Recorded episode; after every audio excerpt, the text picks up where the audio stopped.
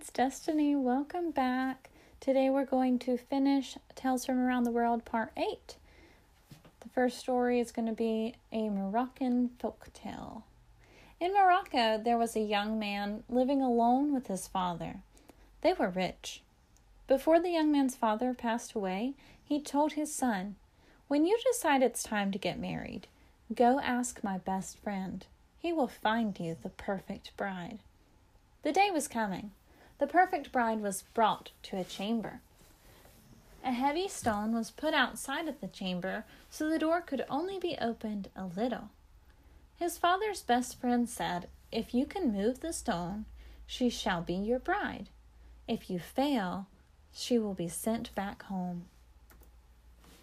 The young man went to the chamber and heard his favorite childhood song.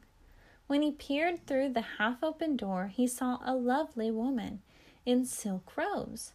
He tried to push the stone aside, but he couldn't move it. He was so sad and had to let the bride return to her family.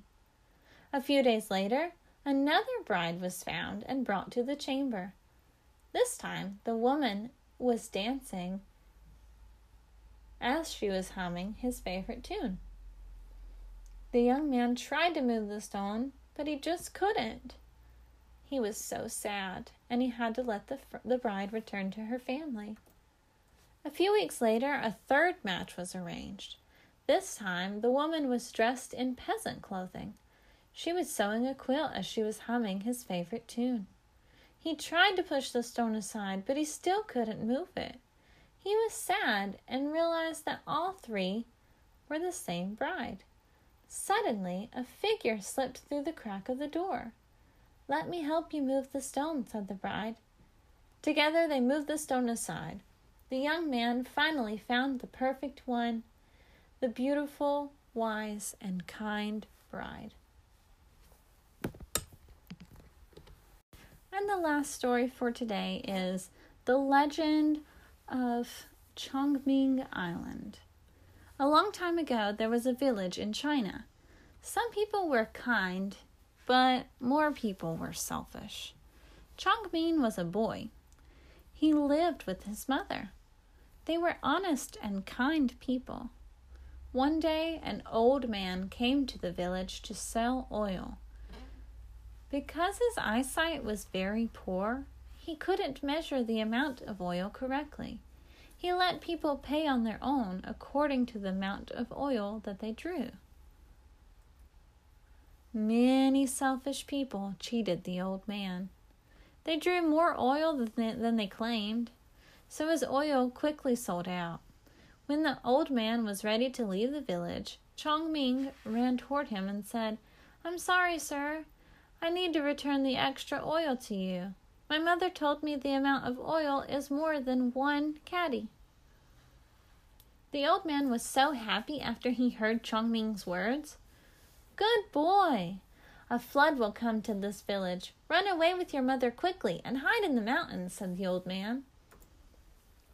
Chongming rushed home and cried out to his village, Run away, quickly! A flood is coming!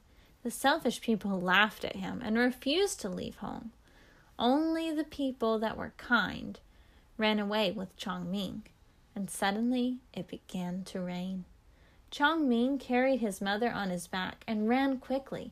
As soon as he arrived at the top of the mountain, he was very tired, and he passed away.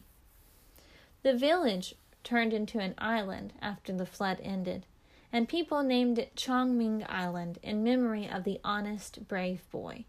The island is now at the mouth of the Yang, Yangtze River. The end. I hope that you enjoyed Tales from Around the World Part 8. We have just a few more of these books. There's 12 altogether, so we have four more to go. I hope that you come back tomorrow for Tales from Around the World Part 9 and that you have a great day. Thanks for listening. Bye. Hi, I just wanted to let you know that I created a Gmail account so that you could send me emails. I would love to hear where you're listening from anything that you would like to tell me, I'm open to, to reading your emails about it. And also, if you have any book recommendations, I would love to hear them. I'm going to let you know what it is right now. Are you ready? It's the title of the podcast Beloved Children's Books at gmail.com. Again, beloved children's books at gmail.com. I hope to hear from you soon.